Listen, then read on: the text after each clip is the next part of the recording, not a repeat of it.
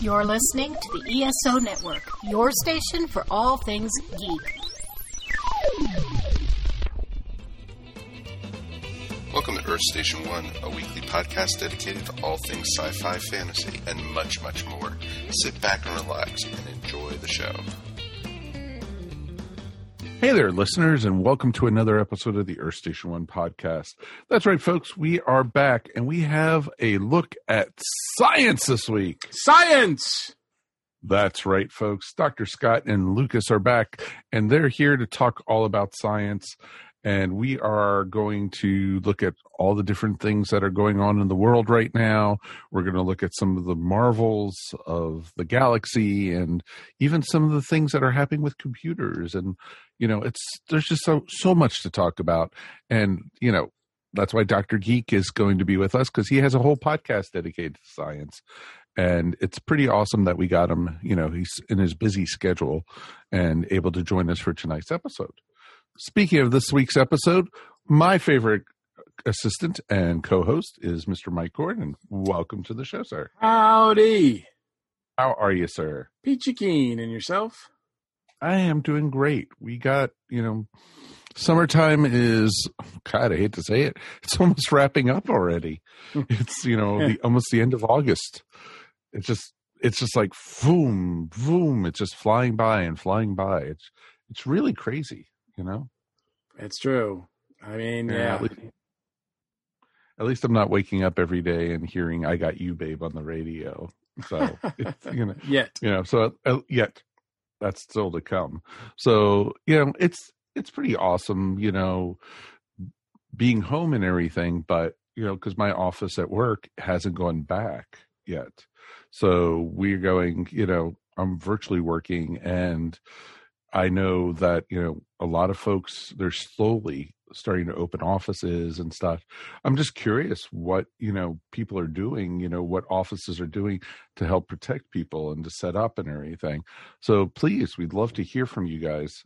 You know, please write us at earthstation1 at esonetwork.com. We definitely would love to hear what you guys have to say, what you have to talk about and you know i'm also curious to see you know what you guys are to you know helping you know protect yourselves and everything. And you know speaking of protecting yourselves um the show is brought to you by our fine sponsor tifosi. And tifosi optics is basically now going in and they are giving you know for the month of september they are now you know going through and any any sale they do for the month of September is going to equal a donation of a face shield to educators or healthcare workers. That's pretty darn awesome that they're going ahead and doing that. They've got amazing sunglasses, they've got amazing you know merchandise there. They've got gaming glasses protected glasses like we talked about last week. They've got glasses to help protect your eyes from dust from you know f- when you do if you do woodwork construction anything like that. They have safety glasses they basically call them so it's pretty darn awesome. And now you're going to be helping out with any purchase from tifosi that you are going to help you know also protect a you know educator or a healthcare worker. I think that's pretty darn awesome that tifosi is doing that. And all you have to do is go to tifosioptics.com and you know be able to shop to your heart's delight. And you know they have some great great stuff up there. And if you put a coupon code of eso network right up in the uh, little space they have for coupons you get 10% off your order that's not too shabby especially if you buy a couple different pairs of glasses that adds up very very quickly so please you know check out tifosioptics.com and you know you're helping you know looking cool and helping out the ESO network and also now helping out educators and healthcare workers. Awesome, man. That's really great that we're able to do that. And, you know, Tifosi Optics, total thumbs up from us. Also, we wanted to do a big shout out to our friends over at the ESO Patreon. That's right, folks. We had one of our patrons on last week in the Geek Seat. Would you want to see yourself up there? Yes, that's right. At uh, at the ten dollar level and above, if you if you help support the ESO network, you could actually get a shot at the Geek Seat. You can be up here and you know talk about all your geeky stuff. You never know you know who's going to be showing up to be in the geek seat or just to talk to us here at eso we got a lot of great things doing and you know we'd like to continue doing it. And if you help for, support the station for as little as 25 cents a week it's not too shabby folks. You can you know help support earth station one earth station who the dragon con report flopcast you know dr geek's lab all the shows of the eso network it's pretty darn awesome and you know what, folks? All you have to do is go to patreon.com slash ESO network. Pretty decent thing to do. So we got a lot to talk about this week. Let's jump in with both feet. We had two shows that we love watching, and we've talked about both on this show on the network and also on the show here. We've talked about Stargirl over the last, you know, couple weeks. You know, they've had the last season of it, but we've also had the Agents of Shield finally come to an end after seven seasons. It's pretty awesome. So you had to wrap up with some very familiar faces um, saying "I do," and with uh, Stargirl, you actually had a couple pretty cool cliffhangers at the end of the season. So we'll jump in with both. Mike and I watched both, and were you impressed with them? Were you disappointed? You know, how did it work for you? Um, I uh, well regarding Stargirl, that's the season one, and uh, what an impressive season that they had. Um, they were able to finish uh, filming uh, prior to the shutdown, the pandemic shutdown. So uh, everything is intact, their finale and all that. Um, I love the way it built up. Uh, I love the conclusion of it. It just uh, it kept me riveted. It kept me guessing. Um, the characters are great.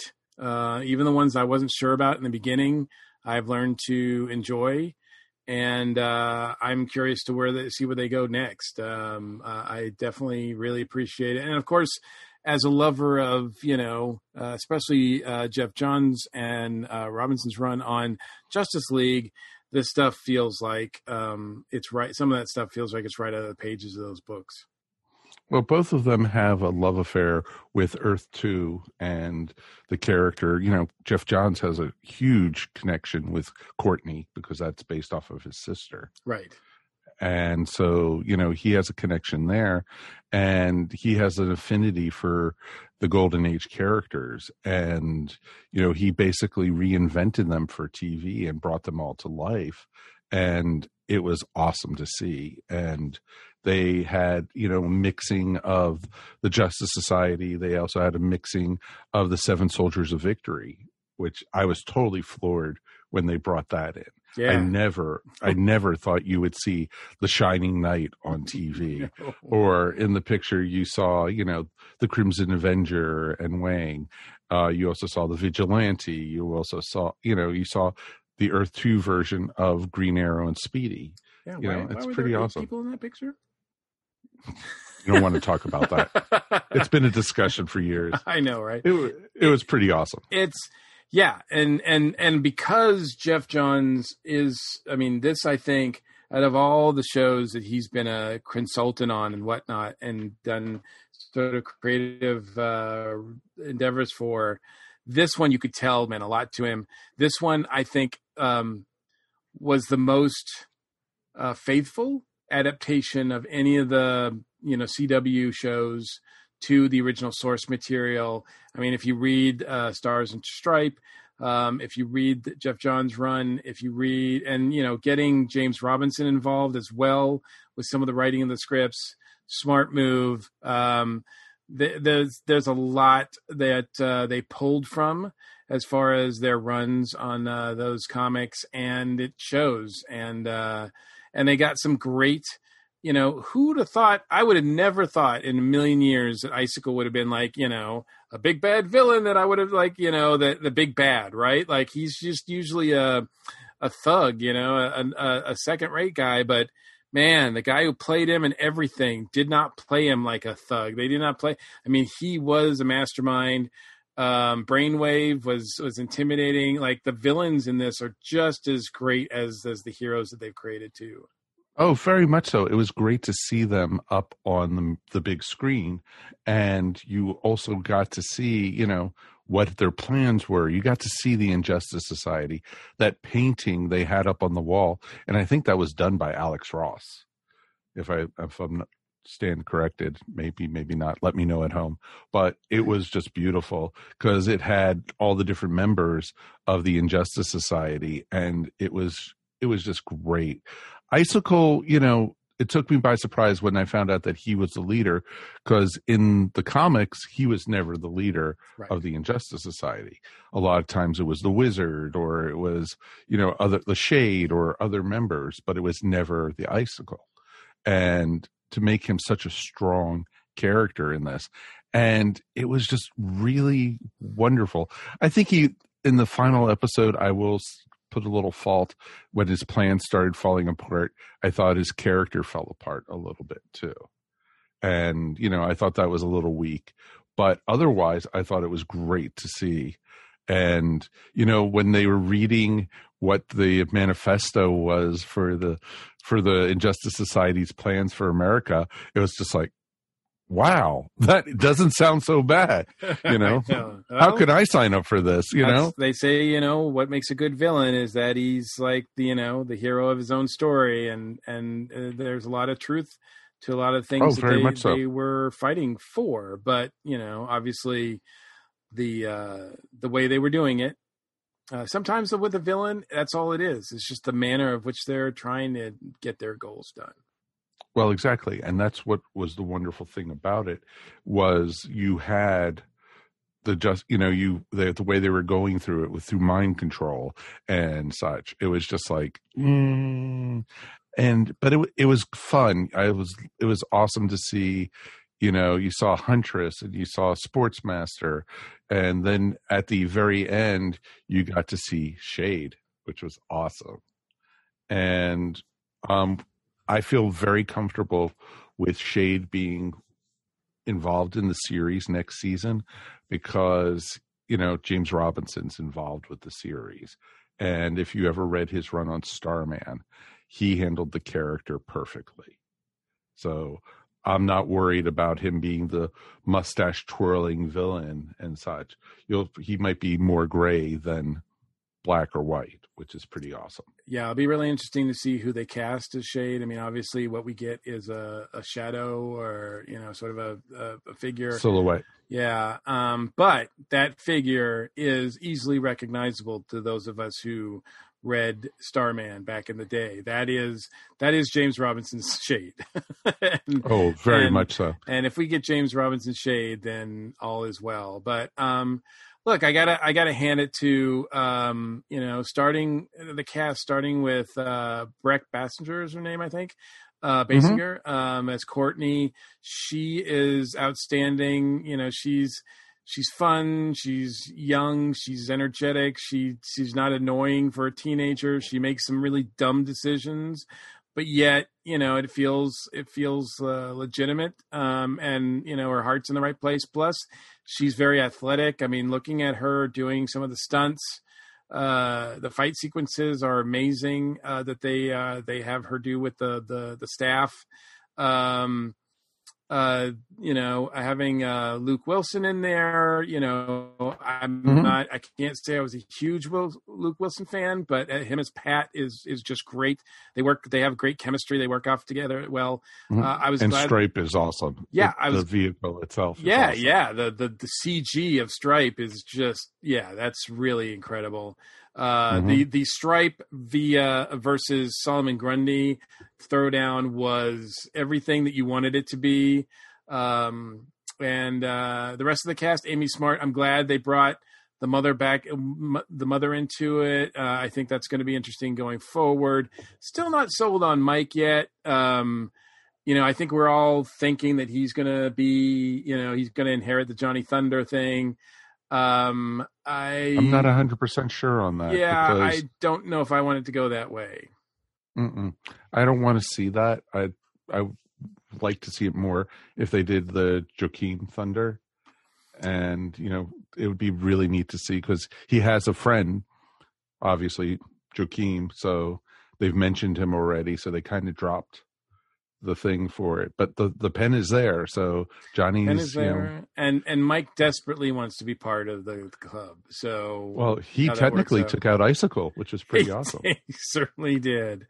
Um, oh, by the way, we're going to spoil the final if you haven't seen it yet. yeah. um, look, uh, Yolanda and and uh, Rick Tyler um, uh, and the others. Uh, I'm not, you know, they're they're okay. Um, I, I think. Um, you had Beth Chapel and Doctor Midnight. You had Henry Thomas as Doctor yeah, Midnight's voice. He's best buddy. Exactly, which is pretty cool because he also played Doctor Midnight in the flashback. So it was pretty cool to see, and I thought it it was it was neat to see the characters come to life. For me, being a huge, huge Golden Age, you know, fan, this was like heaven for me. This is what I was looking forward to, and I was like, please don't ruin it. Please don't ruin it. You have so much potential. You have a possible Green Lantern who could be out there you have a possible Doctor Fate. You have, you know, there's still so many characters, and they never even mentioned what happened to the original Starman yet. So it's pretty awesome because Sylvester is the second Starman, and then basically, you know, it was just interesting to see how that all inherited and everything. So there's so many different directions they can go with this. Uh, like you said, Solomon Grundy was awesome to see. Um, nice CG I, on that. Too, it was nice CG, and you know, I hope we don't see him that much next season, though. I'd like it to go a different direction. And he actually, you know, got beat soundly by our man, and so Yeah, Rick in the in the comics, he kind of starts to be not a hero, but he starts to kind of work with the JSA. So it'd be interesting to see if they're going to pull that as well with this one. Mhm. Well, in you know, basically Geoff Johns' era, he basically has a crush on Courtney, and that's why he becomes Right. good. And so it'll be very interesting to see what they do with that. This time, he's going to have a crush on Rick. he might, he might. you never know. It is, you know, the 2020s. Hey, you know, but it was also neat that we're also going to get Eclipso next season too. yeah, they they hinted at Eclipso. They hinted at, uh, of course, um, Shade, and they hinted at uh, you know um, Sylvester coming back and returning. So lots of things on the plate for next season. So we're already. Um, I'm going to be curious to see how they sort of uh, a lot of the the bad guys uh, know who uh, the, the this young JSA is. So it'll be interesting to see how they resolve that. Um, particularly interested in the return of Shiv. Um, Mhm. I I thought she was really well done, and she's she was certainly underutilized at the end. I mean, she did have a, a final a, a fight with uh, Courtney at the end, but uh, but yeah, she's you know she's in for the long haul. Like if Courtney has a uh, uh, uh, Arch enemy? a- a arch enemy, it's going to be Shiv, right? Oh, uh, yeah, of course. pretty obvious. That's what they totally set it up for, which was it was pretty awesome to see, and I was really happy. You know, she's an interesting character. You also have you know some other characters floating out there that they hinted at, like they also hinted at the you know Artemis, who was the huntress and Sportsmaster's daughter, and she's you know a character from the comics, and also you have of course the Fiddler's son, you know, still out there. you keep too. saying sorry. I just need to correct you. You keep saying Huntress. Hunt- Huntress. It's Tigress. That's right. In in gold, I'm a Batman guy. I'm like, it's not Huntress. it's not Huntress. Please, no. It's not Helena Wayne. No. No, no. She's already been on Arrow. Uh, Yeah, that doesn't mean anything, though. No, that's true. She's uh, yeah, Yeah. because this is an entirely different Earth. It is. So it'd be very interesting to see what would happen. Um. So yeah, I'm looking forward to seeing what they do with, you know, with season two, and they're filming it here, right in Atlanta area, so south of the city. So it's pretty awesome. So kudos So- to everybody involved with Stargirl. Great, great first season. Uh, look forward to more. Um, switching over to the what a show that ended that had its last Agents of season. Shield. Um, I have been critical of Agents of Shield. I've stuck with it, but I've been very critical of it. Um, and when it came back, I was kind of like, for one last season, I was kind of like, okay, well, you know, I've I've made it this far.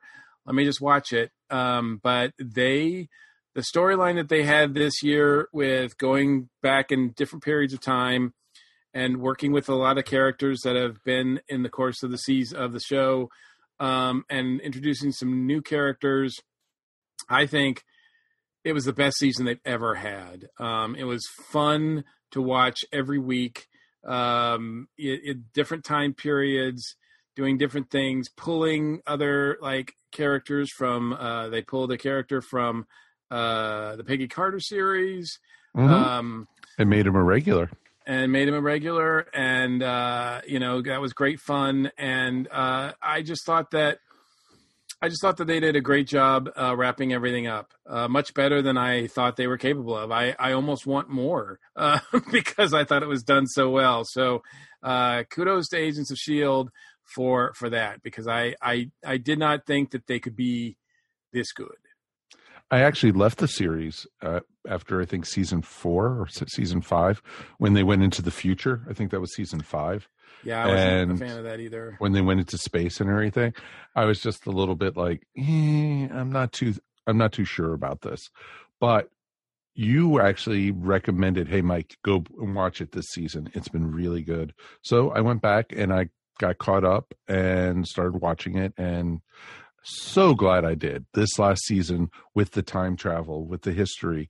You got to see, you know, them trying to fight to keep Shield's history intact uh, because you had an alien race trying to wipe Shield out so that way they could take over the planet in the future. So it was it was a neat way to see it, and I like how it all tied up.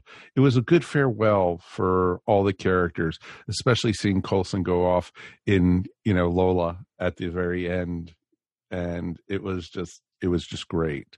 Him you know flying off into the sunset almost. So it was neat. yeah it was kind of like the perfect ending Mhm. It was neat, and you know they've they veered off years ago from Agents of Shield uh, with the Marvel Universe with MCU, so it was neat to see them go ahead and do that. But I was these characters you almost became more vested in them this last season because you want you knew they were going towards an end now and you were curious to see how it went as they kept on dropping through the years and having to deal with you know different situations with being you know a, you know having to deal with history and dealing with racism and you know sexism and you know, you know political you know nonsense and everything and different eras of shield and you know taking and as they're doing it history is getting ruined. They're basically creating a separate timeline right there. And it was it was just really interesting to see the, what happened and everything Yeah, the I think the highlight of it all uh, was an episode um, about three or four from the end, um, in which they were I can't remember the name of the episode, but they were stuck in a time loop, and you know we've seen the time loop story several times, Star Trek, Groundhog Day, tons of stuff, right? Does the time loop thing, um, but this seemed really fresh. Uh, it was directed by uh, Elizabeth Henstridge, who plays Jemma Simmons, and and a very well, uh, very well debut directing job as well. Like I said, it was the best. It, not only and it had some like it was fun to watch. And then it kind of had pulled at pulled you in at the end, and I had you know you had to get the tissues ready. So um, it was uh, very well done. The highlight of the season, which was great, as well as maybe even one of the best episodes of the entire series. I thought it was uh, thought it was really well done. It was very smartly done, and it was neat that you had two characters knowing what was going on, not just the one like usual, like in Star Trek or something, where it's war for something. You know, this time you had Quake and you also had Agent Coulson, and they both knew what was going on because they had been unconscious when the loop started, and it was just neat. And it was great when they activated him the first time and Coulson said, This is like the 15th time we've done this. And she's like, No, it's not. This is the first. And he's like, No. And it was it was just awesome. It was really well done. Um, bravo. And I felt satisfied with the ending. You know, sometimes you you know, have, you know, some endings where you go, huh? What? Don't stop believing? What do you mean? You know, you know. but it's just it was it was a nice farewell to these characters. Will we see them sometime in the future? Who knows? But I I I'd be happy if you don't or not. You know, I'm really sad that we won't see you know Coulson again because I've just always liked the character from his very first appearance in the first Iron Man movie.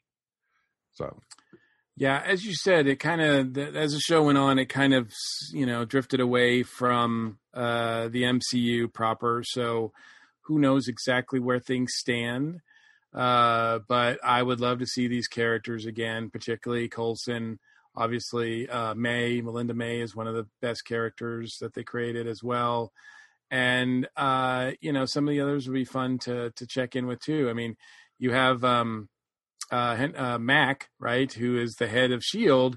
So you would think that uh, you know he would be, if anybody would be um, uh, shown in going forward, it would be him. So, uh, but we'll just have to wait and see how that how that goes. Um, but I would certainly, I hope that, I hope that this little chapter of the MCU, as contained as it is, does kind of live on in some way and and we do see there that that Marvel's not afraid to pull these characters occasionally to guest star on other Marvel shows that we're going to get.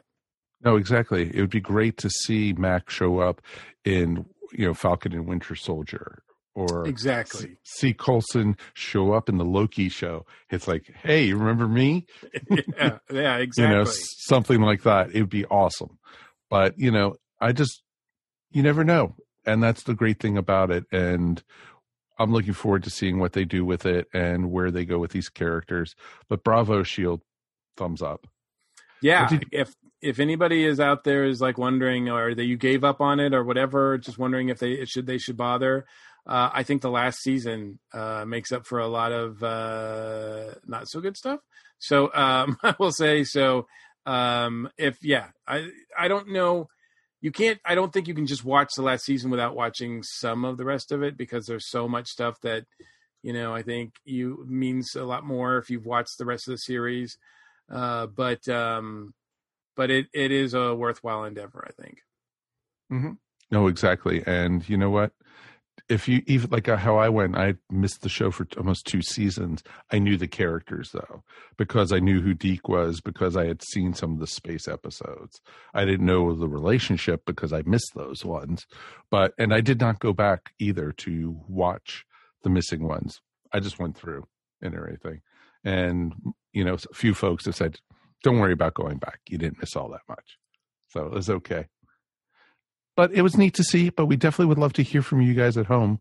Please write us, earthstation1 at esonetwork.com. Definitely would love to hear what your thoughts are. All right, let's take a quick break and we'll be back in a moment. And we are going to be talking all about science. Science!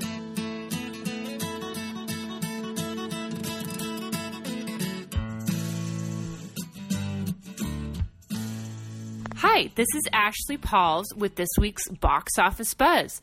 We actually, for the first time in a very long while, have some movies allegedly coming out in theaters.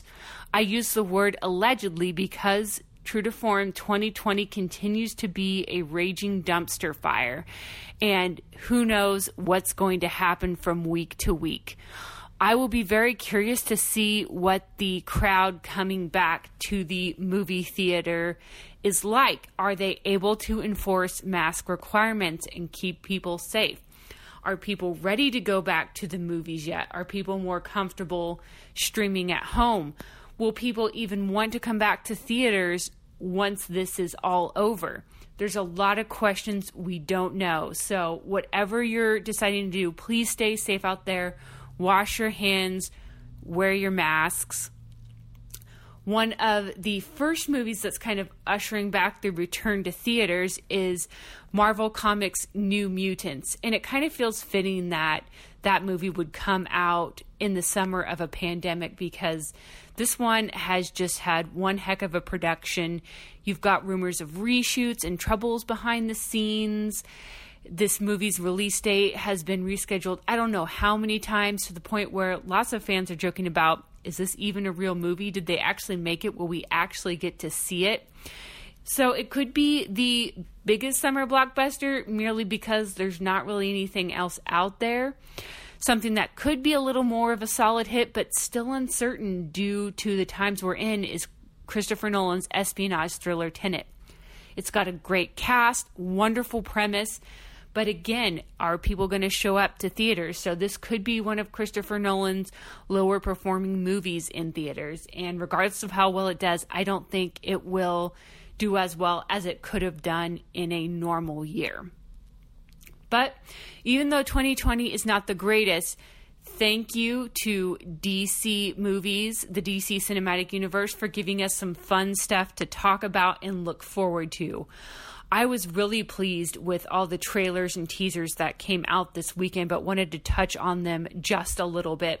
The Batman looks absolutely fantastic dark, gritty, and I'm just a huge fan of Matt Reeves. I think that the Planet of the Apes movies, the reboots, are way too underappreciated. They are fantastic. So I'm so excited to see what Matt Reeves is going to bring to Batman. And I think in the past, I've unfairly given Robert Pattinson a lot of grief for his role in Twilight and his so so performance there. But from what I hear, he's actually a very accomplished actor and he's going to be starring in Christopher Nolan's Tenet. So if Christopher Nolan gave him a thumbs up to be in his movie, then I think he's going to be a really great Batman. The Suicide Squad actually looks completely crazy and wonderful fun. I didn't really love the original Suicide Squad movie, but this looked like it's going to be a lot better. James Gunn, who did Guardians of the Galaxy, is a great fit for this. I think it's just going to be a blast. And it's really nice to have new news drop like this because I think it's easy to get in a headspace where thinking, you know, everything's canceled. We're going to continue. Things are going to be dark and depressing forever. But it's good to have these little things to look forward to that when we come out of this, there's going to we're going to be able to get back and doing the geeky things that we love. So, just keep hanging in there everybody and like I said, keep wearing your mask, keep washing your hands, and find ways to stay entertained, positive, and hopeful this year. And if you're looking for more entertainment related content, you can find some of my blogs over on the ESO podcast website. Check out what's been going on with the Pop Culture Cosmos Show and the PCC Multiverse. You know how Disney kind of like puts films on an assembly line, but you know that when you're getting something from Pixar, because it takes so long to craft, that there's a lot of care put into it. That's the Pop Culture Cosmos Show. And the PCC Multiverse. Playing worldwide on radio seven days a week, your favorite podcast app, and right here on the ESO Network. From my heart and from my hand, why don't people understand my intention?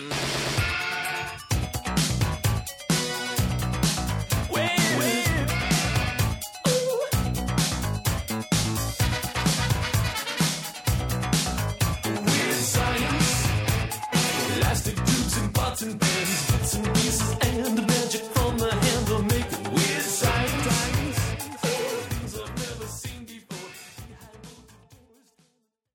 everyone, welcome back to Earth Station One. Now it is time to talk about science. Science! And uh, we certainly wouldn't dream of talking about science without Dr. Geek himself, straight from his laboratory, Scott Viguie. Scott, welcome back. Hey guys, welcome to be here. Oh, I'm glad to have you. This is uh, this is uh, one of the highlights. Every show I do is a highlight, but this is great to talk to you guys as well. And and we have joining us uh, after too long of an absence. Lucas is back with us as well. Yay! Yes, it's glad to be back, guys. Thank you for All right. having me. Yeah, absolutely, absolutely. So I want to jump right in because I know we got to have a lot of to- uh, topics to go through, which we always do. Um, I was trying to think of the highlights, and I think I got to say uh, the the one thing that strikes me as the biggest highlight since we last recorded, science related, was SpaceX. Right? Is that Yeah. Yes. So, so uh, Scott, just uh, lay down what the importance of what happened. Oh, was it about a month ago? Yeah, a little over a Yeah. month ago, right? Well, um, um, American astronauts actually uh, launched from the U.S. and returned. Uh, that is, you know, under our, you know, a, with use of a an American company, uh, that hasn't happened in a long time. So we're, it's kind of the beginnings of of Americans uh, manned space program kind of getting back together again. It's it's it's pretty spectacular. Now, is this now you have to? Is this the first instance of a, a commercial outside venture? Yes, uh, of this nature. I mean, uh, you know, there's been uh, a lot of third-party companies that have always helped NASA along the way, but nothing to to this degree. I mean, this is quite literally, you know, we're, we're uh, NASA and the government are are buying time on a private space vehicle for use for NASA astronauts. I mean, that's that's big. That that's that's Pan Am Spaceliner big. Uh, you know, it's and, and, this is the very first step to that sort of a thing. It, this this is the fact that uh, it happened uh, finally with all the weather issues and and uh, rocket issues and all that stuff. It, that's that's really really really really big. And and uh, on the heels of that, the next thing that they're going to actually try to learn to do is actually have the rocket return and land safely on land rather than ditching in the ocean. Um, and that's uh, that's a that would be a big thing too. And a little bit of a nod to the Big Bang Theory. Uh, there was an episode of Young Sheldon that uh, where Sheldon had come up with that idea about how to make that work, and and uh, somehow and sent a letter off to somebody, and uh, Elon Musk apparently found that letter uh, at some point. Uh, so it, it's it's kind of cool that they're actually going to try to do it, where they're going to have the the the the, the reentry vehicle land safely on land. So there's a lot going on there with the American uh, human space flight. I mean, you know, we've done tons of things with rovers since the end of the space program, uh, shuttle program, but this is this is you know putting uh, men and women back in space. Well, let's correct that though, because we have had American astronauts in space since the end of the space shuttle. Well, that's true, but, but they've been having to borrow they, but we had to go from Russian Russia. vehicles. Yeah, exactly. They had to hitch rides. They, They hitch basically rides were from- Amer- they were American hitchhikers, not astronauts, basically. they should have They their ha- towel. They have and to take their Exactly. towels with them. Yes, you know, right? Is there And have they- a guidebook? Um, and they always had to leave on Thursday. That was just the whole thing, yeah. right. that was and- always part of it. But it was and- it was kind of yeah. neat to see the though with you know the the old the landing in the ocean was such a flashback to the 60s and 70s. Oh, totally, right? And and uh, just the whole sense of excitement again. I, I, you know, yes, you're right. We've had astronauts who, and uh, go to the space station and do lots of things, and and the the extended uh, spacewalks and EVAs. But there's something to be said about uh, uh, having your own country participating in human spaceflight again to Mhm. this level. Yeah. Yeah, even if it's uh, even if it's with a commercial venture, right? Right. Well, exactly. And the t- the topper was that you had the astronauts named Bob and Doug, which was awesome. you know. And you know, and it was fun to watch them take off. It was great. Oh, Oh,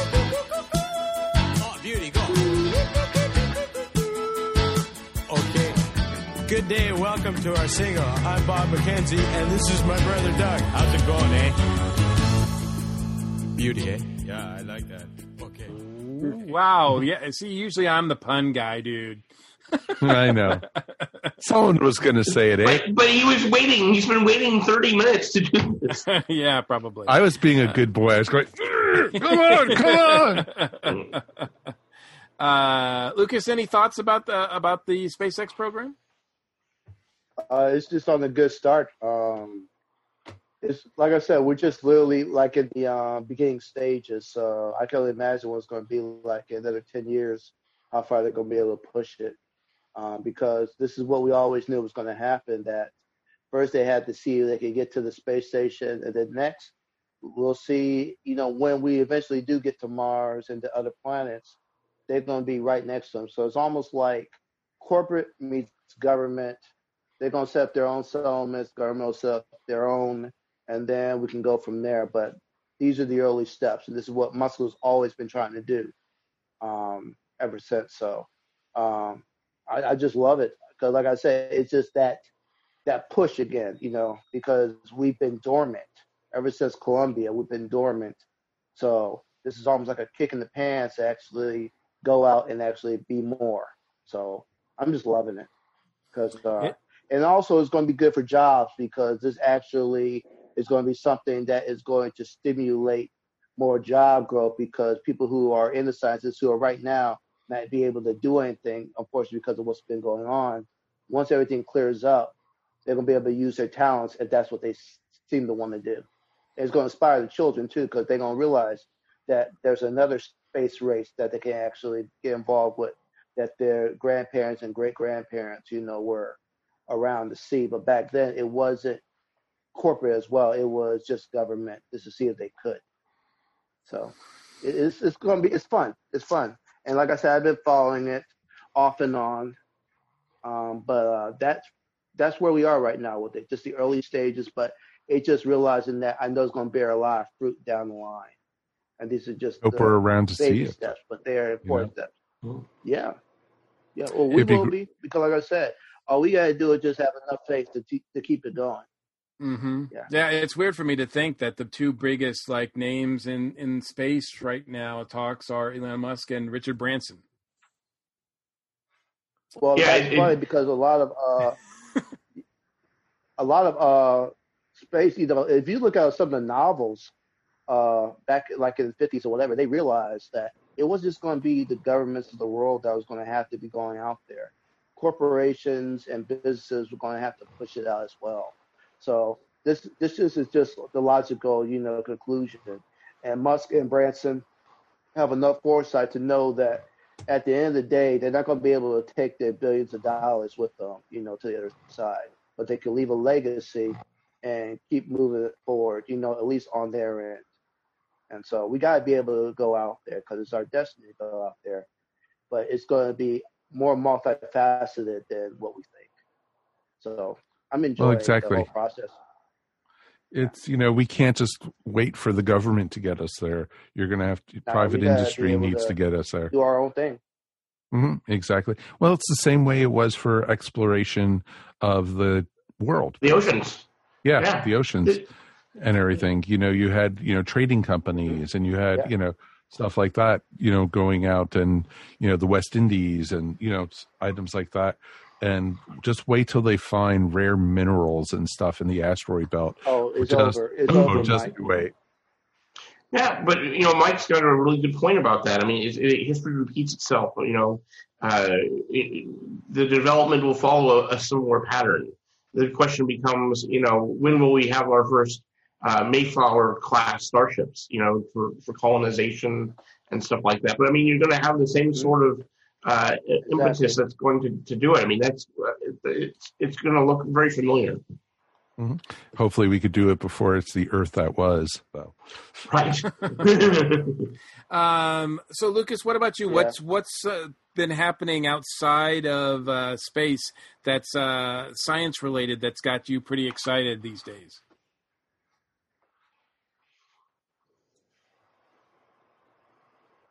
Uh, well, right now, Japan is just pretty much said to heck with COVID, and they're building stuff that right now we all knew they had the potential to, but right now, the one I'm loving the most is the uh, gigantic, 60 foot tall Gundam um, statue that they've done that actually moves. Yeah, it's a movable thing, and, and, and it just got blessed. Yeah, it just Yeah, got blessed yeah, I just uh, this week. Yeah, it is just did. And like I said, um, they were trying to get going for the Olympics this year, but since everything has been canceled this year because of what we're dealing with, um, they just say, you know, the heck with it. We're still going to build it, and that's the type of hu- human ingenuity that you rarely see these days. Is that even in all the hardship, there are still people that say, you know, what the heck with it. We're going to still build the sucker because we gotta leave this here because even though it's just small steps, I mean, this people were expecting this thing to be able to freely move. First off, my mom is an insurance adjuster supervisor and you know coordinator and she says that's too much of a litigation in of itself because if that sucker topples that's a loss of life and damaged property so this is just like i said just a baby step but just to see just the massive amount of manpower and ingenuity that was put into it i mean i'm enjoying this process i'm saying well we know it's possible so now they can do this now on They the built the history of giant Gundam robot. itself. Yeah, I know. Gundam is very exactly because the things is this is that um, I grew up in a time um, eh, that you know I was getting all these old paperbacks of you know Robert Heinlein Starship Troopers and things like that. So for me, it wouldn't be until like in the early 2000s when I really got into stuff like Gundam and came back to Robotech that I said, oh, I see now where they got the influences from. But with Gundam, it is so strong in that country that there's no place on that in that country that you're not going to be able to find anything. And what they got now is called Gunpla, which is plastic models that you can actually build yourself. You're literally assembling a toy. Now tell that to a kid that's about to get like an action figure that oh yeah you get this piece but yet you got to assemble it. So they're already teaching their children how to actually build things. So by the time they get to be our age, they get to be like, well, I can build bigger things, which is what they're doing. And that's a type of, you know, creativity and, you know, sense of, you know, building, you know, beyond yourself that I'm enjoying right now because like I said, they could have just halted everything, just like we pretty much have halted everything until Oh, yeah. things, you know, blow over. And I love that, that they're just pushing it. Because they know they can't. Well, and also interesting, that though, 'cause now just watch watch the oceans. That's all you have to say, just to see if it starts coming out of it. Well, but actually, no, I, I find it very uh, inspirational, especially because it's literally a uh, applying your geekdom, right? You know, and uh, It when- actually when- and what I what I the engineering feat alone is is impressive, uh, and then of course in the back of my mind I'm going. Well, I know what we can do if that asteroid gets a little bit closer. you know, uh, we can talk to Elon Musk and and see if we can get the Gundam to fly up there and uh, take care of that problem for us. It's it's awesome to see them come up with that thing. And like you were saying though, Japan is is still moving forward with everything. Well, they were all planning for the Olympics Yeah. anyway, and you know, look what they were doing with the mag trains and everything. Mhm. You know, you know, the levitating trains. It's and the speeds that they're they're building- coming they're up building- with. It's Yeah. Yeah. it's just awesome. Yes. Well, this is an important thing, guys, is that they actually are creating the the the flying vehicles that we saw in Back to the Future. They're doing that right now. They said that within five years they will have those, you know, type of aerial vehicles. And I will say this: I trust them more than I trust it coming here in the states, especially down here, knowing how people drive. They themselves have been able to fine tune them. So, you know, they don't we don't have to wait, you know, too long for, you know, that shield, you know, aerial vehicle that Coulson, you know, drives around in. Yeah. They're gonna have that sucker there within a span of five to ten years and this is, you know, guaranteed or your money back. Yeah. I'm thinking that they'll look more um, like, like what said, it's- Westworld looked It's like. just the fact, like I that- said, it's that human spirit, and that's why I'm loving these stories. Is that these guys, like I said, is people are always asking like, well, why would you do that? And these guys are asking like, well, why not? Why can't we do this? We have the resources to do this. Let's make it happen. Mm-hmm. But you got to do it smart.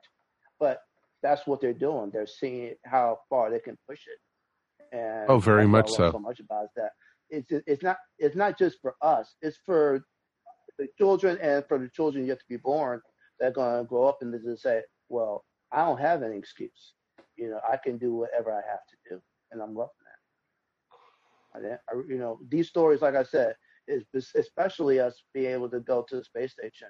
I mean, that is just one hurdle, and then there'll be other hurdles, but this is on our way to get there, guys. Yeah. Yeah, absolutely, absolutely. Uh, Scott, what's something else that you're excited about that's in that's science related that's going on right now? Okay, well, let's see. Let me go and uh, and and take a look. Well, I actually uh, came across what um, something that uh, talks about um, uh, the next level of PPE. Uh, so before I start, I want to have a big disclaimer. I'm not an expert on this sort of thing. Uh, I'm only, you know, I'm reading about this in the news just like everybody else, and I'm just uh, pointing it out as something that it's really cool to show how science is trying to tackle uh, the COVID problem from all different angles. Um, but there is actually, um, let me see if I get this right. Uh, it's called an AeroNab, and it's a molecular form of PPE that it can be used as a nasal spray, and it can be more effective than the face mask. Um, and what's really kind of cool about it is that it's completely um, generated in the lab, and it's manipulation of, um, of immune cells that are found in llamas and camels uh, because they're smaller and easier to manipulate. Uh, so it, it's a, a, laboratory in San Francisco that's working on this, and we don't. I have no idea how close they are to the, the you know testing of it. But you know, you're just showing how you know we're you're not going to just sit there and try to look for one version of a vaccine or something like that. And, you know, maybe this will be a good way to actually prevent it. The way it works is, um, if everybody's seen that the the the model of the COVID nineteen model with the, the spikes, right? And and it's how the, those spikes actually uh, attach to your immune system, and that's how it, it propagates into your body and all that stuff. This will actually prevent that attachment um, if that works uh, correctly. So it's not a um, it's not like a, a, nasal vaccine, but it's it's like an, uh, a temporary nasal uh, barrier that lasts for that could last for up to a couple of weeks. Uh, so anyway, it, it, just I saw that and went, oh, that's really kind of cool. You know, that's thinking outside the box, and uh, so I was kind of excited by that. Yeah, absolutely. Um, It's got yeah. potential. hmm I uh, and is that coming? Is that something that was in development before this, or is it something that just came out of? Is is coming out of this? So- Well, the um, hold on, let me get. The, I want to make sure I get the name right. Hold on. Uh, yeah, so the AeroNabs were discovered a few years back, and they knew that it was going to be a way to uh, manipulate uh, antibodies faster than uh, human antibodies, and and try to see if they were compatible. So it was something that was discovered a few years back. But when people were uh, looking at just how dangerous COVID 19 can be to certain individuals and just how it can play havoc with your immune system, everybody kind of went, okay, all hands on deck. Who has something? You know, what, you know, who out there has something that, you know, may get us to something better than what we've got? And the, these people in San Francisco said, well, wait a second. Hmm, you know, this isn't a cure, but this might act as a shield. Uh, if you, you think about it, if you remember uh, Babylon 5 Crusade, if you remember that show, lasted for like, what, a year? Uh, they had the Drakh plague that infected people, and then they eventually found uh, like a um, an inhalant that acted as a screen against the plague, but it only lasts for so many weeks. This is basically, you know, a reality, uh, a, a real version of that. Uh, if the if the development continues the way it's going. So you know, science and fiction. yeah, absolutely, absolutely.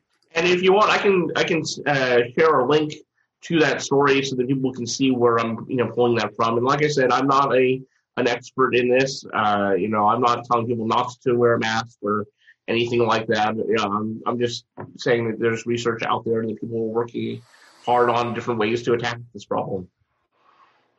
Well, I mean that's that's something. I think we need all hands on deck when it comes to this stuff too, right? Right, exactly. So anyway, uh, and like as the science from fiction geek, I, I saw the you know the parallel to the fiction, and I just thought that it was uh, kind of a unique way to, to look at the problem.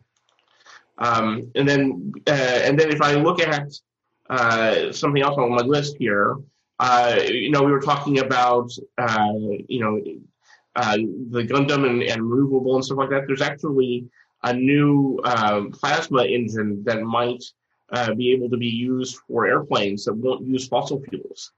Um, and that's uh, a really awesome Yeah. development. I, I think uh, Mike might have shared that. Yep, I shared that uh, on the Dr. Geeks page, and it's just interesting that you know this might be the wave of the future and you're having cleaner transportation safer transportation and also you this the speeds that they'll be able to go with you know not and lo- longer distances for planes and such. Mhm. the thought of it going around the world without stopping would just be And- amazing to think and the, about. the, the storage capacity of the batteries and everything if that if they can if they can get that part of it to work as well that's that would be a crucial part of how that would uh, operate. Uh, but it's definitely a, a step in the right direction Oh, mm-hmm. very much so. And, you know, it's closer to the ships you see in Star Trek and such. you know, yeah the, the, the, the plasma drives yeah yep Yep, exactly. And it's it's just amazing the possibilities and the speed and, you know, the like you said, Scott, like, and it also ties in a little bit to what Lucas had said about f- possible flying cars. Can you imagine that powering, you know, of a bus or a flying car or something like that? Mhm. Even you know, and you won't have fossil fuels and what it will do for the atmosphere. And I know that's all getting into the granola cruncher out there that, you know, I am. So, but it's kind of cool, you know, to think about. That's oh yeah No, that, no, that's fine because what it is is this: we need to start using the actual. We need to start using what we got, other than um, what we have had. Like Yeah. for instance, we have got technology right now that can actually, you know, do almost magical stuff with air particles or whatever. And you're telling me that can't be used for propulsion? You, you know, you know, we got to think outside the box because if we continue like we currently are, we have no excuses for what happens after. No, you're completely like right, said, Lucas. There. Everything that's been with us was. And like I said, so I'm absolutely echoing what you say, Mike, because um, how how are these vehicles going to be able to get lift without being able to use, you know, these type of, you know, qualities?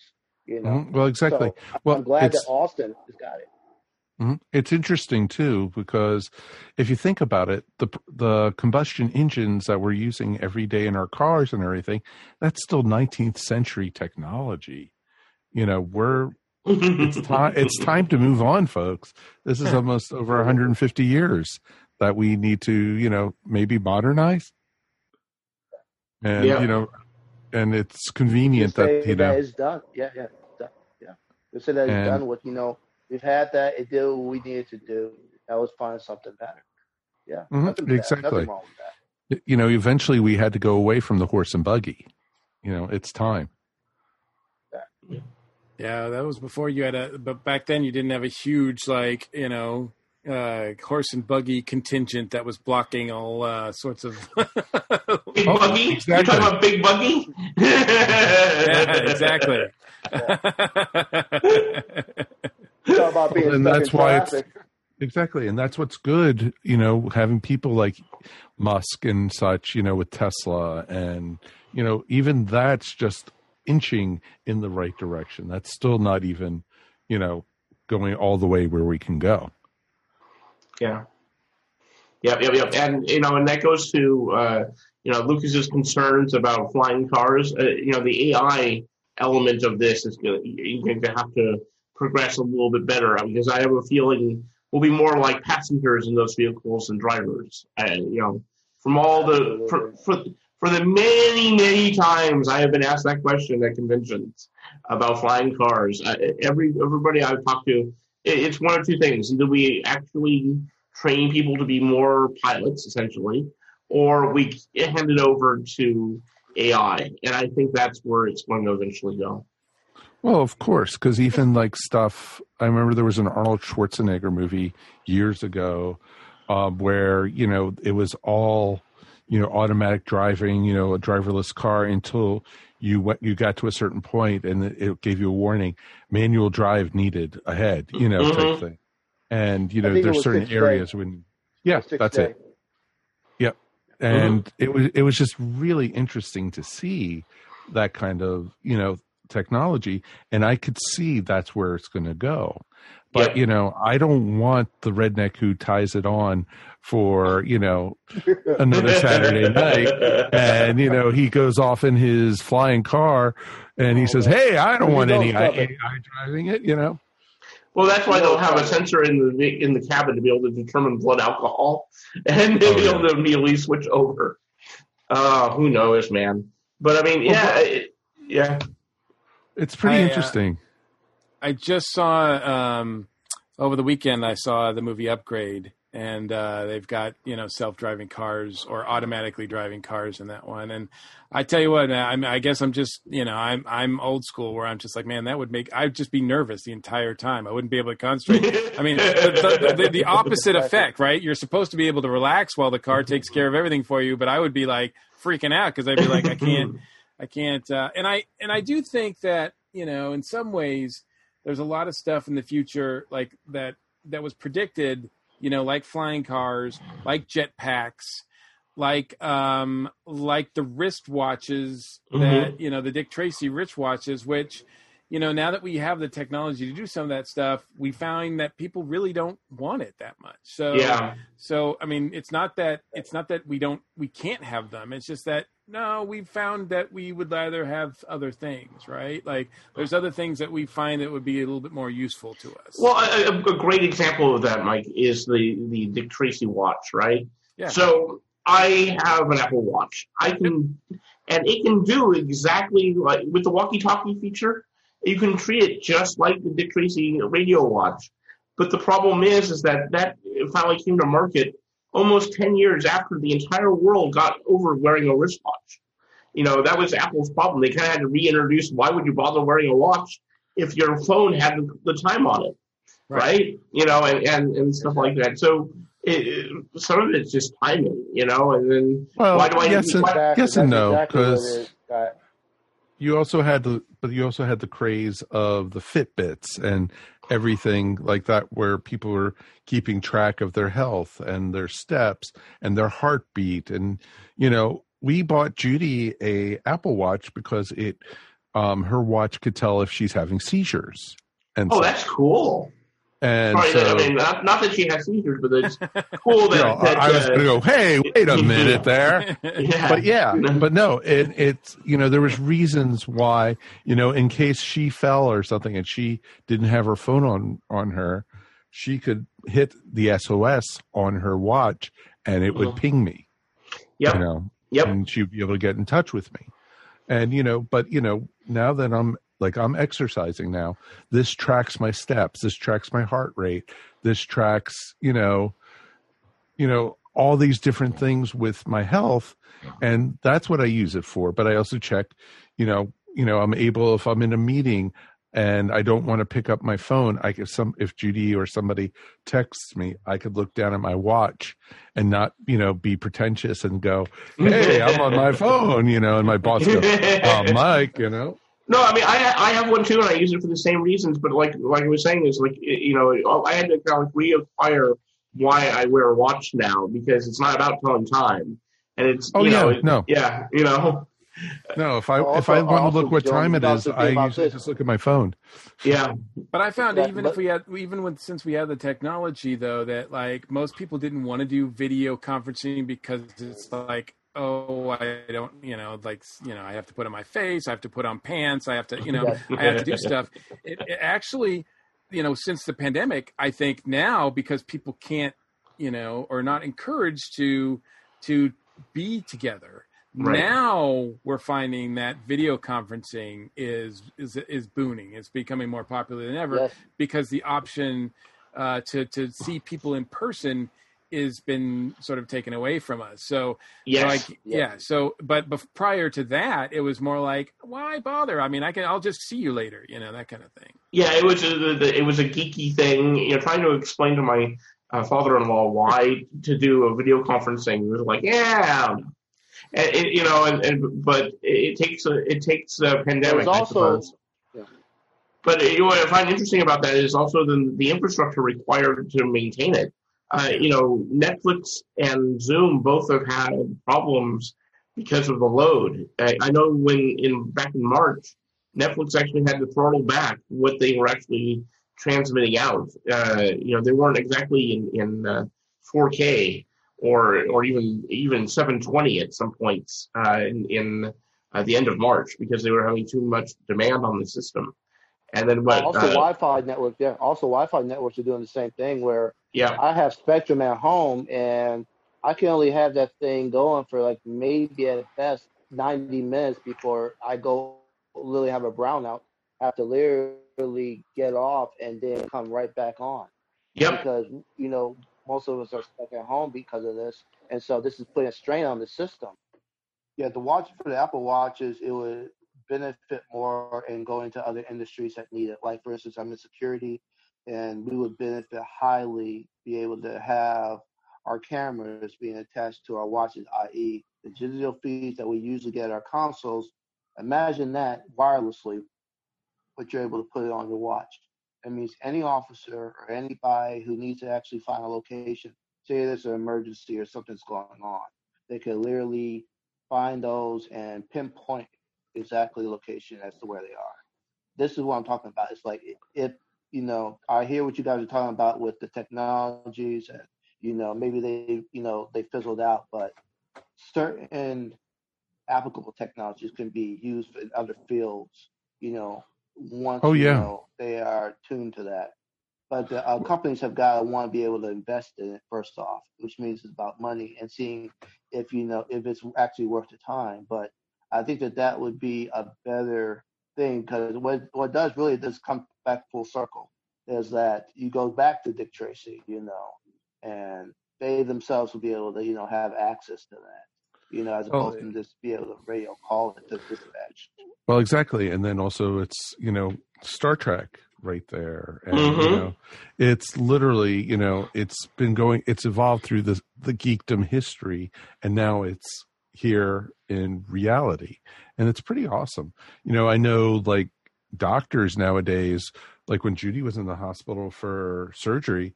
Uh, they didn't even have like a notepad or anything. They were taking their notes right on either an iPad or even an iPhone, and it was Mhm. it was just amazing and they were getting messages right on their watches and they were just like okay i got to be back we got to code whatever down the hall and everything like that so that's a lot of ways where it's revolutionizing history and you know i know they're trying it's going to take a long long time but they're still trying to transfer everyone's medical files onto you know hard drive external you know Right. up to the cloud and everything and that just Yeah. alone is just it's Well, it's the coding, amazing. the coding database for that it'll take forever, right? Um, Oh, yeah.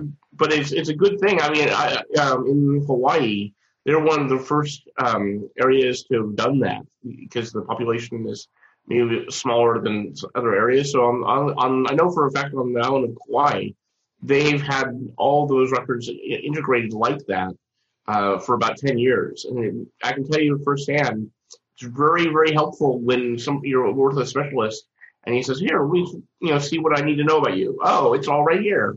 I mean, it's a very very good thing to have. Exactly, and it's pretty awesome. You know, it's just interesting. One of the things I was going to comment on that I thought found interesting, Scott. Uh, there's been uh, for the last couple months that we've been receiving radio signals from space. Oh yes. So it's like, okay, where's Jodie Foster when we need her? right. So what what when Mike's talking about uh, or um uh, or what we would call wow signals, these are these are things where it's repeating enough and it's consistent enough to where you say you, you stop there and go, wait a second, is is that man made? Is that an actual signal?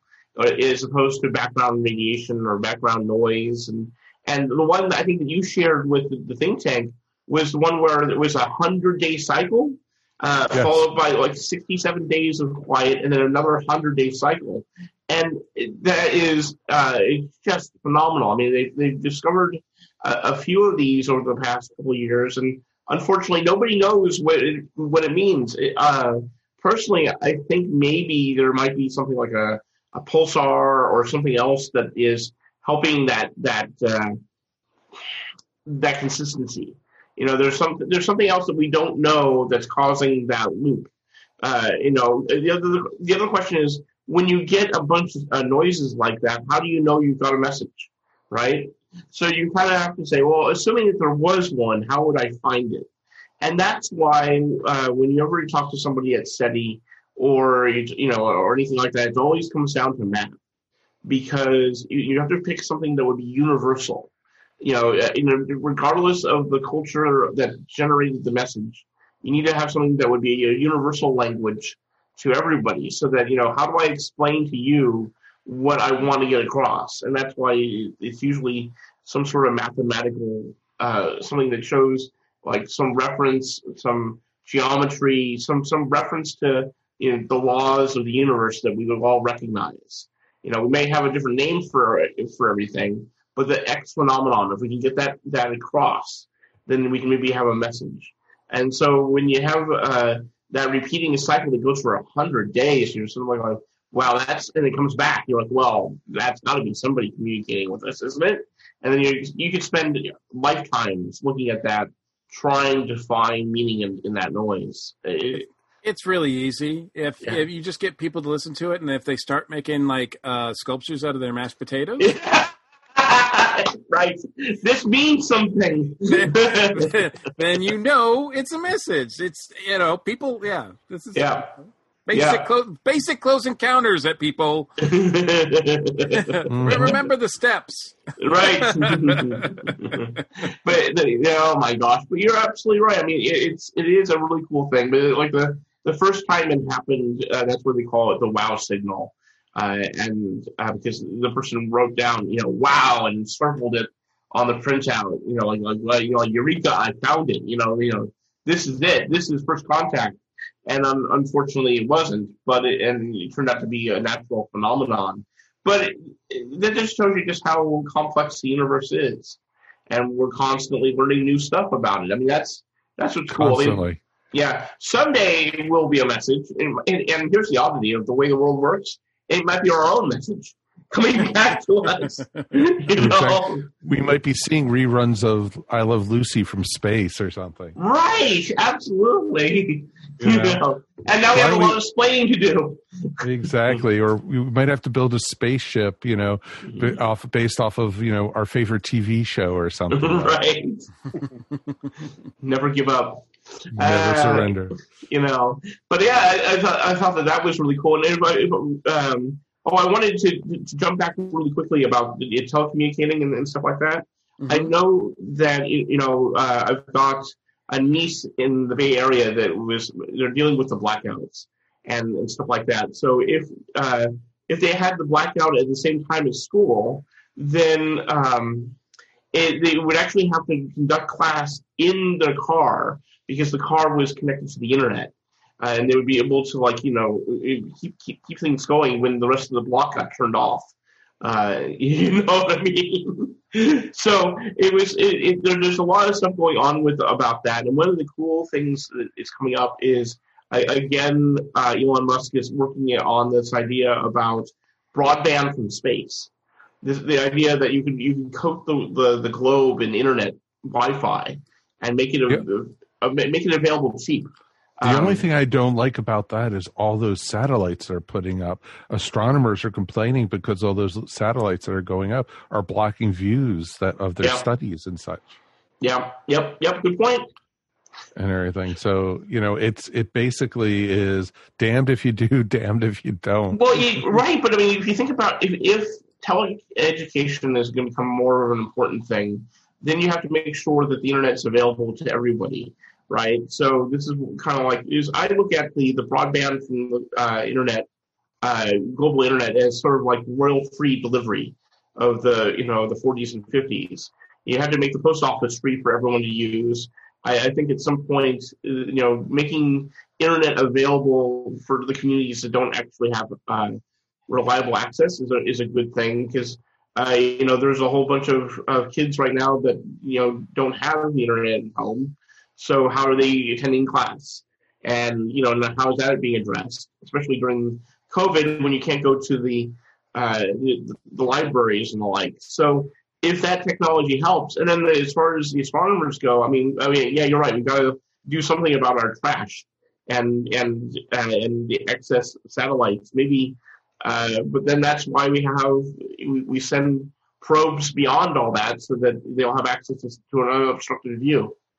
I don't know. It just you know, like you said, you can't you you know, you're kind of screwed both ways. Yeah, that's right.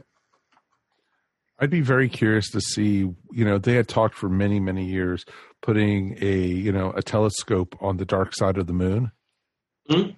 And, you know, I don't know whatever happened if they scrapped it because of budget reasons or if it's still being planned because I think it's a fantastic idea because then you would have non interference because you wouldn't even have the glow from the earth. You Right. know, so it'd be really interesting to see. Well, maybe they got uh, it got scrapped because that's where all the nuclear waste is going. Sorry, Space 1999 reference. yes, I I know. I knew where you were going with that one. We could just send an eagle up there to fix it. It's okay. Right, exactly. hey, I love the Eagle. That was a great ship. Uh, you know, oh my gosh. But yeah, it is um, uh, kind of a complicated set of, of concerns when you get to that. I mean, uh, we've definitely have a lot of satellites up there now, more than people think. You know, this isn't the '70s where you had Landsat and Seasat. you know. Uh, so, Lucas, is there uh, anything else uh, that's science related that uh, that's going on right now that uh, you've got your eye on?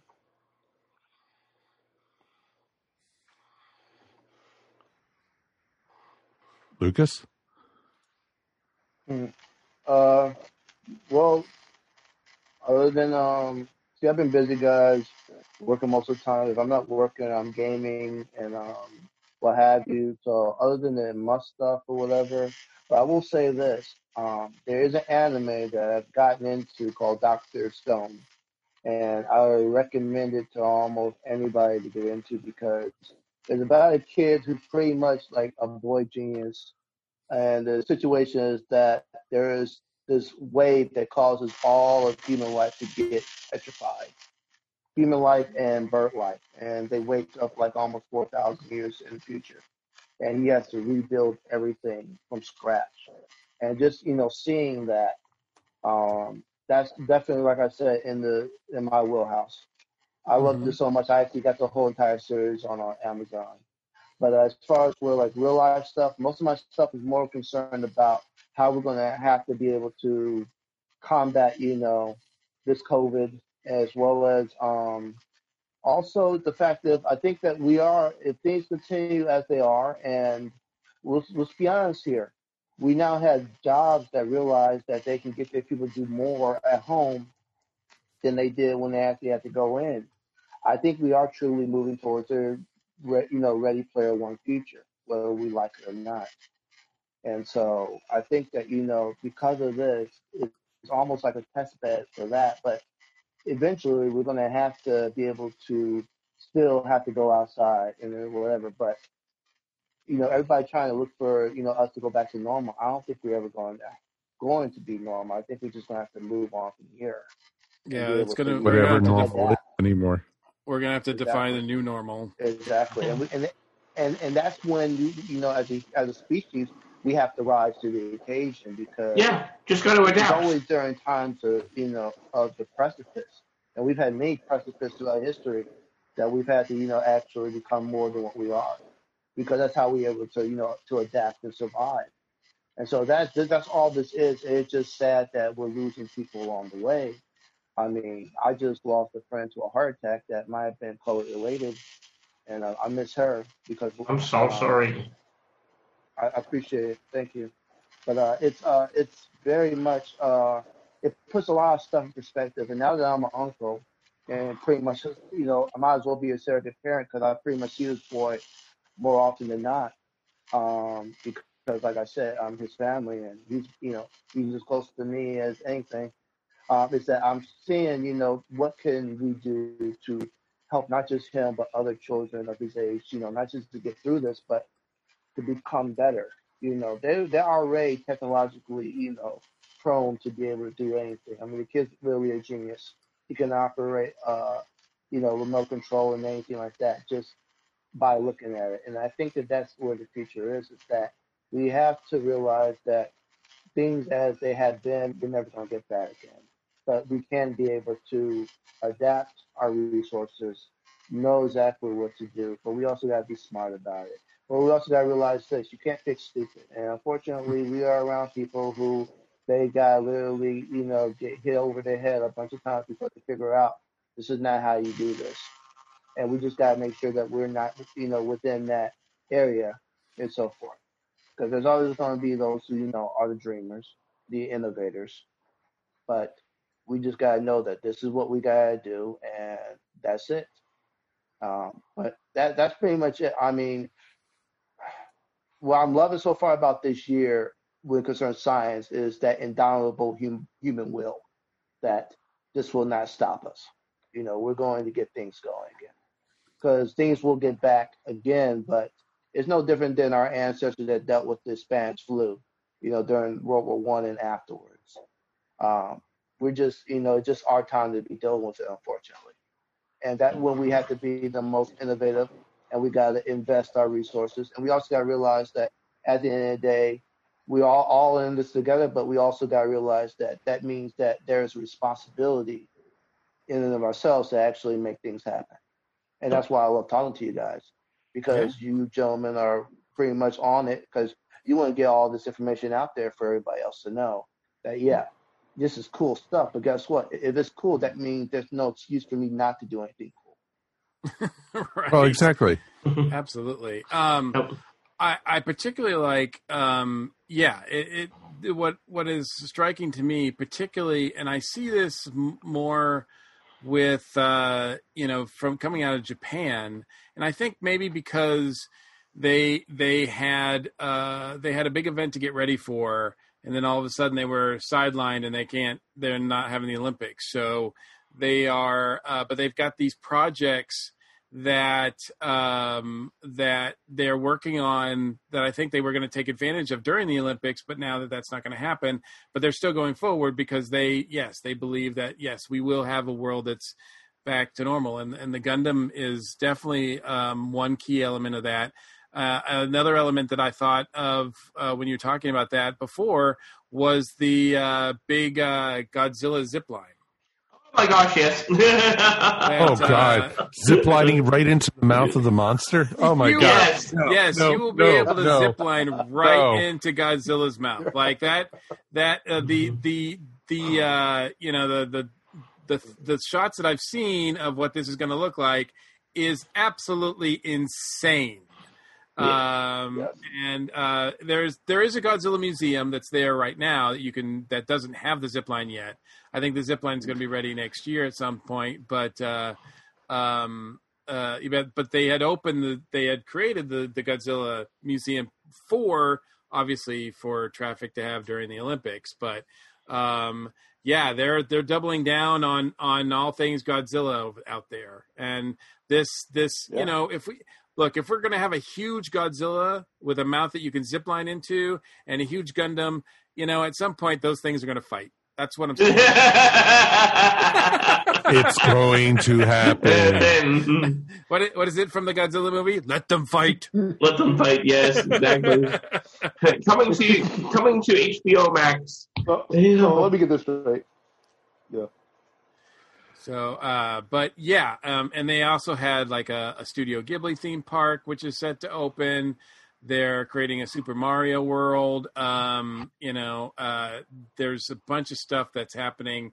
I know that a lot of times, Scott, we talk about the the uh, the theme park industry uh, on these on these shows because a lot of times, you know, the Imagineers are doing things that seem absolutely incredible. And Yep. I, I'm guessing that you know, on the one hand, they're, the parks are closed, so you would think they'd have great opportunities to uh, invest in new attractions or at least uh, get the current ones, you know, in a in a in a way that they can up and run. But I don't know that that's happening. Have you heard that they're doing that? at Well, yeah, it's it's uh, well, first domestically, uh, it's sort of uh, hit or miss. So for uh, for the big theme parks, really, it's Florida California the California versions are all still shut. So uh, and then uh, you know uh, Epcot was approaching a big anniversary, and they had just announced a, a whole slate of changes and upgrades and all that sort of stuff that they were going to do. Uh, and then COVID happened, and unfortunately, they were about two thirds of the way of tearing apart the front half of Epcot when that happened. Uh, so now uh, that they've lost a ton of money, now what we're being told is, well, yeah, uh, we're going to be uh, reevaluating what we finished. Uh, and so the things that are, ha- you know, literally half torn apart, they're going to finish those projects. Uh, but half of the of the things that they announced so much as you know February are all being put on the back burner domestically, just because uh, they got to figure all that stuff out. What is interesting though is that uh, overseas they haven't had the the shutdown as long. Uh, so a lot of the the overseas, you know, the China and Japan parts uh, are still going in full swing, or or they when they dipped, they didn't dip down as far. Uh, so there, there's a lot of innovation and, and stuff coming. If you know, I, if, you ever get a chance, Google the Pirates of the Caribbean uh, over in Shanghai. oh my gosh, that ride is it is not what you think it is. If you think you know that ride, then wait for the next generation version of that. I mean, it is so immersive and so crazy. Just the just the, the, the 4K virtual, you know, 3D walkthroughs that they have up there on YouTube. Uh, you know, I, I would love to someday be able to to travel and see that in person. But it is it is uh, amazing what they're all doing now. Yeah, It's yeah. pretty amazing because that's the next generation, you know, basically of, you know, amusement parks is more immersive, more Yes. interactive. And, Yep. you know, Yep. it's going to be awesome to see as it evolves, you know, because Yep. the, The- the- the- older amusement parks are going to have to keep up with it. uh, the, the the idea that the queue is, you know, the, there's a queue and then a pre-show and all that stuff. They're blending that and, and blurring those lines like crazy. It's it's almost, uh, in, you know, the the ultimate intent I think at some point is total immersion, where you show up and you schedule a time to to kind of like be introduced into the world, and then be, you know, whether it's reading off an RFID chip on your bracelet or your phone, you know, they, you know, uh, things know how to interact with you on a personal level, call you by name and wish you happy birthday and and all that sort of stuff. It's definitely Westworld. Uh, you know, Yeah, exactly. It's Westworld or Total Recall at its best. yes. Just be honest, right? exactly. Exactly. yeah. So it's it's pretty cool though that they're doing stuff like that, and that's the direction they're going. And Yeah. as technology is growing, and the realism of what they could do with video, and you know even like holograms and such, you know, it's just you know. Walt, it was Walt Disney's dream to have more interactive and more immersive, taking Yeah. people away from their everyday life, and it was pretty awesome. I, I don't mean to. I don't want to spoil, but you know, when it comes to the Rise of the Resistance attraction, uh, they have some effects in there that you just sit there and go like, okay, if I think about it, I know how they did it, but it is. But the way that they pull it off, you you sit there and go blink, blink, and they actually have this moment where you're on, and it's been in the commercial, so I can say this part, where you're on the, the flight deck of a Star, Star Destroyer and you're surrounded by uh, stormtroopers. They've actually made sure the way this works is that they know everyone's going to gawk at that and try to get the crowds to keep moving. So they've actually designed the storyline to allow you to sit there and linger a little bit and take it in uh, when you're when that you know when that big reveal happens and stuff like that. So you really feel even though there are thousands of people going through that attraction, you only really feel like there's maybe 12 people at a time uh, around you at any one particular point. And that's you know, it's basically the holodeck from Star Yeah. Trek. Yeah. You know, where we're all going. So it's pretty cool. Absolutely. Well, um, unfortunately, it looks like our, our time is up once again. I know we've tried to get through as many things as possible, but uh, there's still a lot of cool stuff happening out there. Um, any any final words uh, as to uh, the way that the science is, is going right now, Lucas? No, it's tracking along exactly as I hoped it would, and um, I just want to see more of it, and um, want not just myself, but the generations to come and everybody else to be inspired by you know what they're seeing, and also, like I said, just do it smart, just do it smart. Let's do it smart. That's uh man, that yeah, that's a Smart way to go live through life no matter what. and Uh, the scientists know what they're talking about, folks. Don't Yep. you know? Yeah, yeah, Yeah, absolutely. Believe in the science. Uh, Scott, what about you? Last words on uh, on the state of science right now? necessity is the mother of invention. That's that's basically it, you know. And I, and I agree. I think that there's a lot of really smart people who are trying to to do the right thing, and and uh, I, we just all need to do our part. Absolutely. Absolutely, Mike. Oh, like I said, you know, science, there's so much changing, so much coming our way, and it's just, it's amazing, you know, how quickly things are changing. I'm going to be curious as we keep on saying, what is it going to be like in 10 years? You know, it's just, it's going to be night and day compared to where we were 20 years ago. And, you know, we thought we were pretty advanced then. Wait till, what, wait till what's to come that's what you have to do and folks just as always they say you know have an open mind have you know don't you know believe you know what it just certain people say look at everything from all angles and Yeah. science will show you the Absolutely, way Science. Um, uh, we love it and we believe in it. And it is, uh, you know, Mike, you said, uh, you know, you can't imagine what things are going to be like in 10 years. I can't imagine what things are going to be like next year.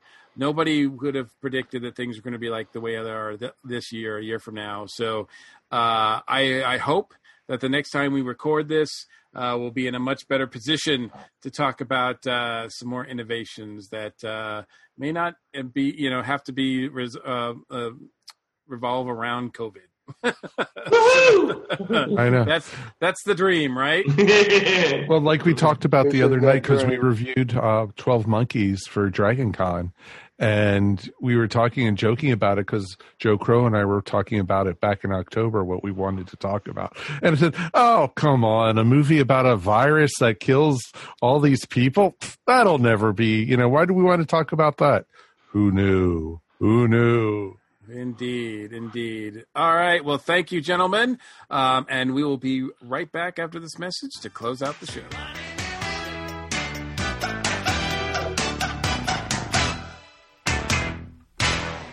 Everybody, Michelle here with an iconic rock talk show moment. And it feels like just last week I was saying that this album was out, but now uh, Taylor Swift's Folklore uh, has just spent its fourth week in a row at number one on the Billboard album chart. It's the first album by a female artist to do that uh, since 2015. And every week that it's been out, it has racked up at least 101,000 what they call equivalent album units, um, which is super rare for a non hip hop album anymore. The last non hip hop album to do that was Taylor Swift's Reputation album three years ago. So, what can you say? She is a one woman music industry. We knew this would be huge. She's also got three singles right now on the singles chart. So, what can you say? Um, Mick Jagger has long coveted a film career that's kind of eluded him, but he's got his first uh, film role in 20 years. It's his first part since the film The Man from Elysian Fields. Yeah, I know. What? Um, he is in a film called The Burnt Orange Heresy with Donald Sutherland, Elizabeth Debicki, and Claes Bang. Um, it's a neo noir thriller uh, in which he plays Joseph Cassidy, a shady um, art dealer who tries to get a washed up art critic to steal a painting from a legendary and reclusive artist played by Sutherland. It's out on digital DVD and Blu ray tomorrow, August 25th. So we'll see if this is his breakthrough role. Um, and great news for for everybody. Whether you saw the Queen Adam Lambert tour last year and saw how great it was, or you missed your chance, um, you've got a chance to check out these songs now because Queen and Adam Lambert will be releasing their first live album on October 2nd. Uh, it's called Live Around the World. It will be out worldwide on that day. Something to look forward to. And uh, we all need a, a smile in these difficult times. And I came across one yesterday on Twitter, a tweet from uh, Jason Isbell. And the background on it Bob Dylan bought a Malibu compound. When you're when you're famous, you have a compound. Um, he bought it, it back in '79, and uh, in the 40 some odd years since, he's been renovating it. And according to the Daily Mail, it has boulders in the swimming pool and a basketball court and a trampoline. And Jason Isbell, the Americana artist, tweeted, "The mental image of Bob Dylan on a trampoline is going to get me through this pandemic." And you know what? Same. So, if you need a if you need a smile, there you go. Let that mental image do it for you. This has been the Iconic Rock Talk Show moment. The blog is iconicrocktalkshow.wordpress.com. I've got a new post in the works as we speak, and we will catch you next time. Everyone these days could use a little support, and your friends at the ESO Network are no different. With the ESO Network Patreon, the cool thing is, is when you help support us, it's you who will benefit. With four tiers starting for as little as 25 cents a week, you can listen to some of your favorite network podcasts early, hear exclusive content, maybe get some ESO swag, or even possibly take a shot at the geek seat. All you need to do is sign up at patreon.com backslash ESO Network. Welcome to A Geek Girl's Take. I'm your host, Angela, and this week, this Geek Girl is talking about the Wonder Woman 2 movie trailer. Now, we saw a lot of amazing trailers come out of the DC Fandom online convention this past weekend.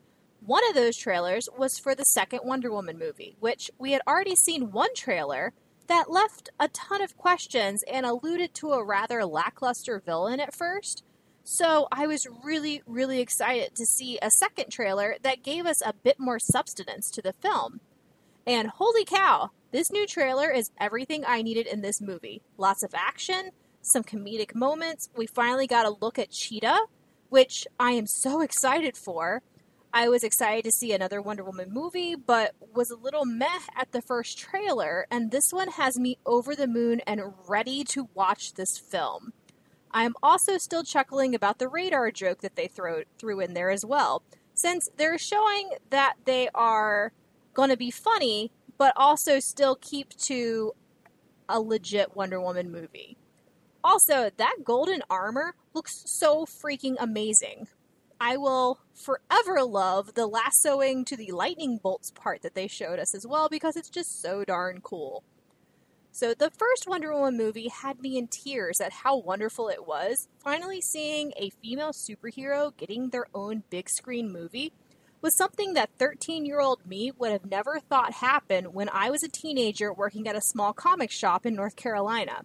But now we're getting those, and they're getting the praise that they should be getting because they are well made.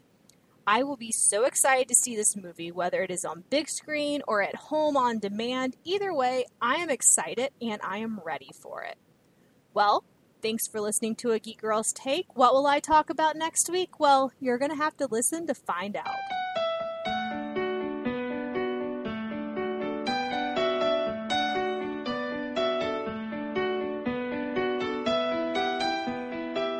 So that's going to wrap up another episode of the Earth Station One podcast. Want to thank our guests for being here. Lucas, thank you so much for joining us once again. It's been way too long, my friend.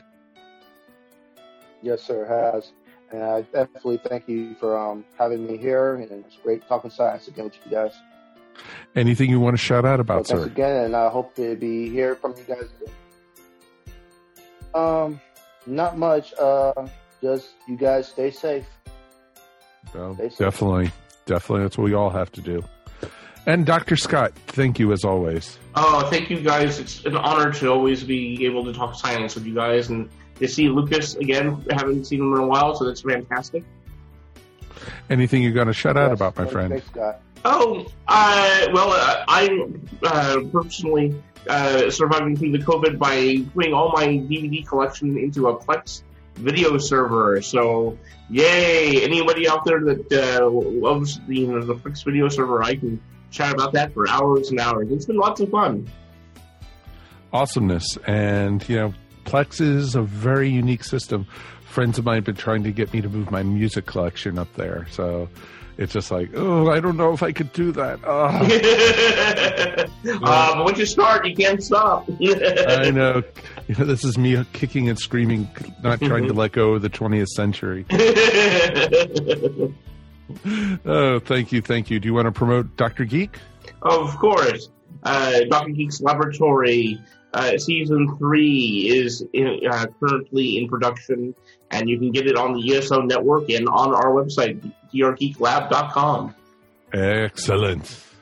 Thank you as always. And Mr. Mike, we made it through another one, my friend. And as always, it's my pleasure. Anything you're going to shout out about, sir? Yeah, I'm going to give a shout out to another part of the ESO network and uh, the folks at uh, Earth Station DCU recently celebrated their 200th episode. Uh, Wow. so, yeah, they've uh, they're they're plugging along, and uh, I had the honor of joining them uh, this past week to talk about the season finale of Doom Patrol, which is a show that I've very much been enjoying uh, through this uh, quarantine era. Binging that show was crazy. Um, you know, it's almost as crazy as real life. Not quite, but almost. Uh, but uh, you know, it's pretty crazy. And uh, and the finale was great, and it was great to talk to Drew and Cletus about that. And uh, look, those guys have been. Look, DC is going through some weird times, but the one thing that you can count on is that Drew and Cletus will be bringing you good DCU stuff talk every every week through the network. So congratulations to them on uh, exceeding 200 episodes, and I, I think that's just that's the beginning for them. As we like to say, most podcasts don't even make it past their 10th episode. So 200 is a pretty amazing milestone. So that's Absolutely. that is great. Congrats, guys. I remember when, you know, Drew came to me and said, you know, Mike, what would you guys think about us doing a DC, you know, podcast? And I said, sure, why not? You know, it'd be great. And so him and I helped put it together and it just went from there. So awesomeness as always. Congrats, Drew. We're very, very happy and we're glad to have you part of the ESO network, which is pretty cool. My shout out is actually a little bit of a bitch. So hold on, folks. It's been a Oh, while since no. I've done it. I want to talk about Facebook, folks. You know, Ooh, you know, oh, Scott knows where I'm going with it. I think most people out there probably know where I'm going with it. Uh, basically, it is interesting because Facebook has been slowly uh, phasing in if for their desktop app that they are created a new desktop that is ugly as hell and coming and this is for me. In my real job i'm a user experience architect. So i design websites. I build websites. I i show people what's good and bad about building a website. Facebook didn't listen to anybody and it is one of the worst designed pieces of garbage that I've ever seen. And it's just, it's horrible. And the dark version and the light version, it's just like, oh, please, no.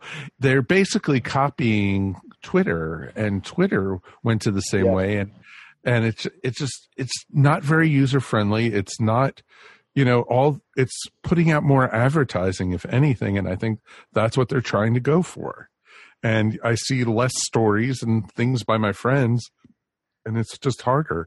And i'm just i'm not happy about it folks. I'm not and i'm not going to take it anymore. You know so basically i'd love to say uh, it's there but you know it's not. And you know i'm not counting on facebook ever advertising with us anyway. So you know this is not going to ever hurt me. So you know i just think it's crazy and you know for a company that big to do something so silly it's just it's ridiculous and especially in a day and age where websites are becoming more simpler and easier to use facebook went the opposite direction and you know but there's no real alternative to facebook i know some people have There needs to be. Oh I know, God. but there's not. But you know, it's they're going to go the same way MySpace went, and you know, and yes, I know pe- some people are still using MySpace, but we're not going to talk about them right now. So, but it's it's pretty awesome. So, it's cool. But you know, we did get a little piece of email by the way. Um, you know, thank you for anyone who ever writes us. Uh, we've been getting a lot of comments actually on our past episode, songs we're embarrassed to love. And it was actually, we got people saying, oh, yeah, Neil Diamond, ABBA, Perry Como, you know, stuff like that. It's just like, oh, really? One person said that, you know, back when they were growing up, they were embarrassed to like Weird Al. It's like, no, never. I know. It's like, how could you? No, no, no, no, no. But we got an actual piece of email from uh, Kate Shaw. Kate, thank you for writing us. Uh, she said, I enjoyed the songs we, we are embarrassed to love episode, but you all have perfectly respectable embarrassing songs. How's this about this song? It's I've Never Been to Me by Charlene, which is one of my playlists, even though I was embarrassed at how much I liked it even in 1982 when I was 13 and I had no taste. Oh, come on. 13 year olds have a lot of taste. I had great taste when I was 13. And she then said, warnings, ultra corny spoken word segment from the 1982 fashions. And she sent us a link to a YouTube video. Cheers. Keep up the great work, Kate. That's very nice of her. Cool. Thank you. Thank you. Thank you. Thank you. So it is and I awesome. think I have that song on my playlist too. So it is awesome to get email. Please write us earthstation1 at ESO Network if you have any comments, any comments about science. We still want to hear what kind of songs you were embarrassed to about growing up or still. You know, we definitely would love to hear it. You know, the other day I was playing for Judy the Beat Farmers Hubba Hubba Hubba, you know, song. So it was awesome. And, you know, and so it's awesome to be able to do stuff like that or be able to have 80s videos that you love to watch or you know everyone has their little things that they get into and everything. But until then my name is mike faber on behalf of myself lucas garrett scott Viguie and of course mr mike gordon we will talk to you later here on the Earth station one podcast. Peace and we are done. Boom. You've been listening to the Earth Station One podcast, a show by fans for fans. If you enjoyed the show, please subscribe to our show up on iTunes or wherever fine podcasts are found. While you're up there, please rate us and remember to leave feedback. It would greatly be appreciated. And remember to tell your friends all about us while you're at it. Earth Station One is available on most social media sites where you can join some really great topics or chats. Help support our show by shopping through our Amazon.com link or purchasing very cool ESO Network clothing and merchandise at our TeePublic store. Links to both are found on the top of our ESO Network webpage. Become a patron of the ESO Network by backing us up on Patreon for as little as 25 cents a week. Go to patreon.com slash ESO Network to sign up. We want to hear from you. Please write us at earthstation1 at esonetwork.com or call us at 404 963 9057. Thanks for listening, and we'll see you next time here on the Earth Station 1 podcast. Peace, and we're done. This has been a broadcast of the ESO Network. Be part of the crew and help support our shows by donating to our ESO Patreon or by shopping at the TeePublic store, which can all be found at www.esonetwork.com. The ESO Network, your station for all things geek.